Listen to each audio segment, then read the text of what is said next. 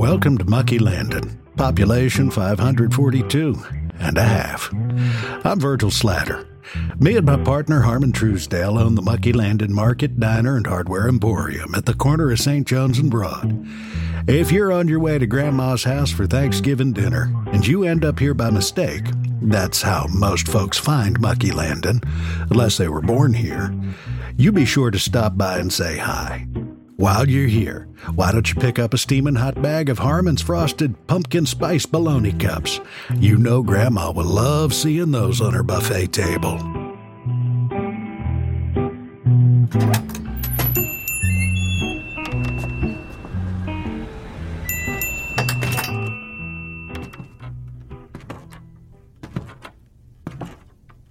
Hey, Virgil. Sorry I'm late.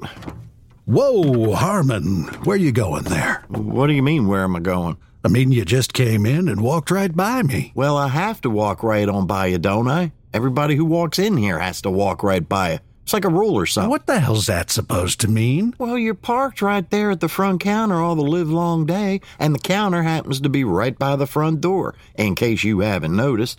Makes it kind of hard to get in here without walking right by you. Oh, for crying out loud. Look, in case you haven't noticed, Harmon, I take care of the merchandise end of the store, and you handle the diner. That kind of requires me to be up at the front counter to ring people up, and you to be in the back in the kitchen. What the hell's gotten into you this morning? Are you deliberately trying to piss me off? No, sorry, Virg, hell. Now hang on there. Where you going?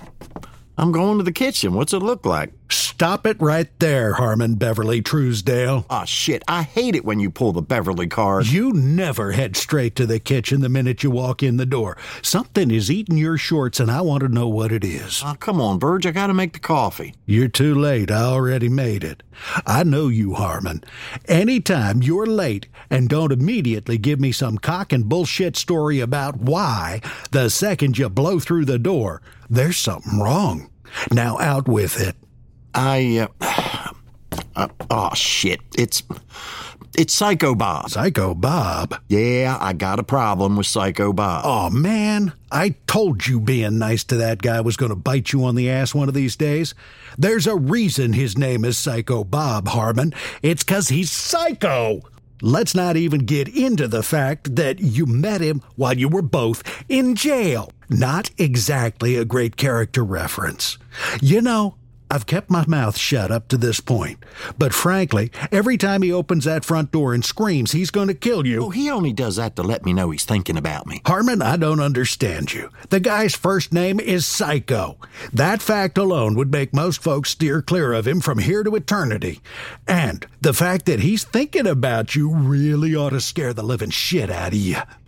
I swear to God, if he ever actually comes through the door instead of just opening it and yelling at you from the stoop... Oh, he won't do that. He can't cross the threshold. Well, that's probably a good thing. And I know I shouldn't ask this, but I gotta. Why can't he cross the threshold? He thinks thresholds are portals into another dimension. Okay, yeah, that's fucking nuts. But since it works in our favor, I'll take it. Well, he can only go through ones that he's peed on. If he pees on our door, I'm calling the cops. Oh, he won't pee on our door. I'm not sure, but I think it's out of respect. Although it could also be the fear of that big old gumball machine over there. He's got some strange phobias. Everything about Psycho Bob is strange, Harmon. You know, I just don't get it. You keep making excuses for this so-called friend who, in my humble opinion, is destined for stardom on the serial killer stalking women channel on TV. And now you're all upset about something he's done. I hate to point this out, but I'm going to do it anyway. It was just a matter of time and a question of degree. So let's hear it, Harmon. What did he do? Oh, Virg, I don't know. You don't know what he did? Or you don't know if you want to tell me?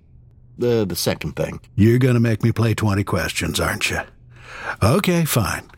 Did he threaten you? It's not like that. Look, he stopped by the store while you were at the bank yesterday and shouted, "Harmon, I'm going to kill you," like he always does. Okay, let's check the yes box on threats. Not really, Virg. Harmon, I'm going to play devil's avocado for you here and submit for your consideration that most people would consider that a threat. No, you know Psycho Bob. When he says, I'm going to kill you, Harmon, it's more like, hey, Harmon, how you doing? Now, see, this is where you lose me. If Psycho Bob stopped by and yelled, Virgil, I'm going to kill you, through the front door, I'd be hiring me the biggest, meanest guy in Mucky Landin to be my bodyguard. Well, that would actually be kind of smart, Virgil. I don't mean to make you feel bad, but he actually doesn't like you as much as he likes me. No, that doesn't make me feel bad, Harmon. It makes me feel relieved. Now, continuing my line of 20 questioning. After he shouted that he was going to kill you, did he say anything suspicious?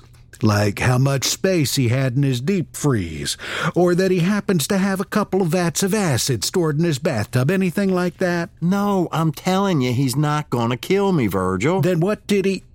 Aw, oh, geez, hang on a second, let me find... Shit, I thought Bert, I saw one under the counter on here. Hang on a second, let me tell you. Here it is. Harmon, show me on this little green army guy where Psycho Bob touched you. No, why the hell would you even think anything like that? Jesus, you're crazier than Psycho Bob. Yeah, just wash your mouth out with soap. I'm gonna kill you, Harmon! Well, speak of the devil. Hey, Psycho Bob, looking forward to it. My knife is very sharp! Hello, don't come near me. And now he's got a henchwoman. Hello? Okay, staying put. Not moving. You know... You look familiar. Oh, holy shit. Annabelle? Annabelle is dead. I am Raven. Stay away. No problem, girl. And again, holy shit. You're Psycho Bob's girlfriend? Yes. Huggy Bear is looking forward to receiving you in our home. I am not. Sounds fair. I hate you. Goodbye. Gonna be fun!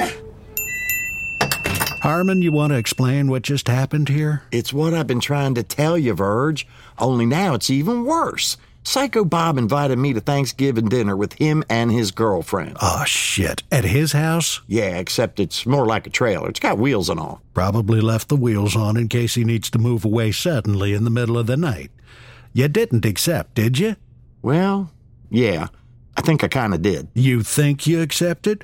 What exactly did you say? I think it was something along the lines of, yeah, I'll be there, what can I bring? Ah, shit. Yeah, you know what the worst part is? I have to miss Thanksgiving at your mama's house with you and all your sisters. No, Harmon, the worst part is going to be him stuffing you and serving you to his girlfriend with cranberry sauce.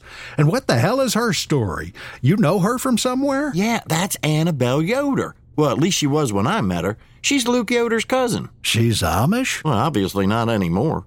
I didn't recognize her at first without the bonnet, but the cleavage gave it away.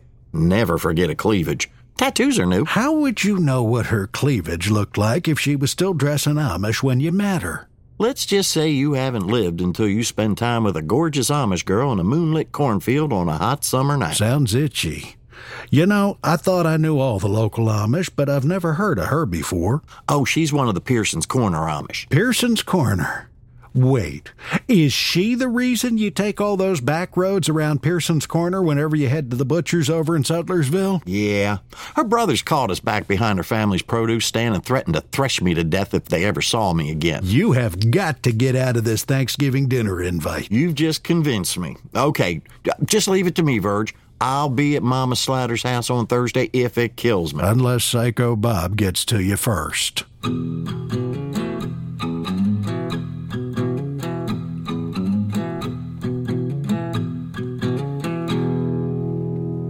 Whatever you've got in that crock pot sure smells good, Harmon. Oh, it's a venison and cabbage casserole. I know how much your mama loves venison. What? No bologna? Pshaw on you, Virg. You know me better than that. I decorated it with bologna pickle rosettes all over the top. You fold bologna slices like a flower, put a pickle in the middle, and secure it with a toothpick. Looks really pretty and also adds a bit of umami to the dish. Looking forward to trying it. Here we are. Hoo-wee, look at all the cars parked in the front yard. Looks like everybody beat us here. I see Uncle Boone's car. I'll send his kid Cooter out to get the keg out of the back.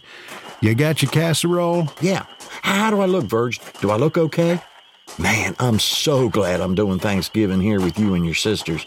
I can't think of anywhere I'd rather be than sitting at those double-wide picnic tables in your mama's kitchen, surrounded by all those hot Slatter women.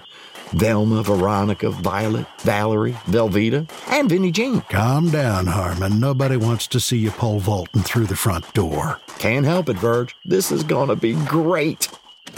Hey, everybody, we're here. Oh, yeah. I'm gonna kill you, Harmon! Oh, shit.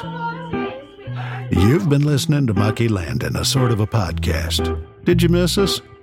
Season 2 coming soon. Sign up for our mailing list at muckylandin.com.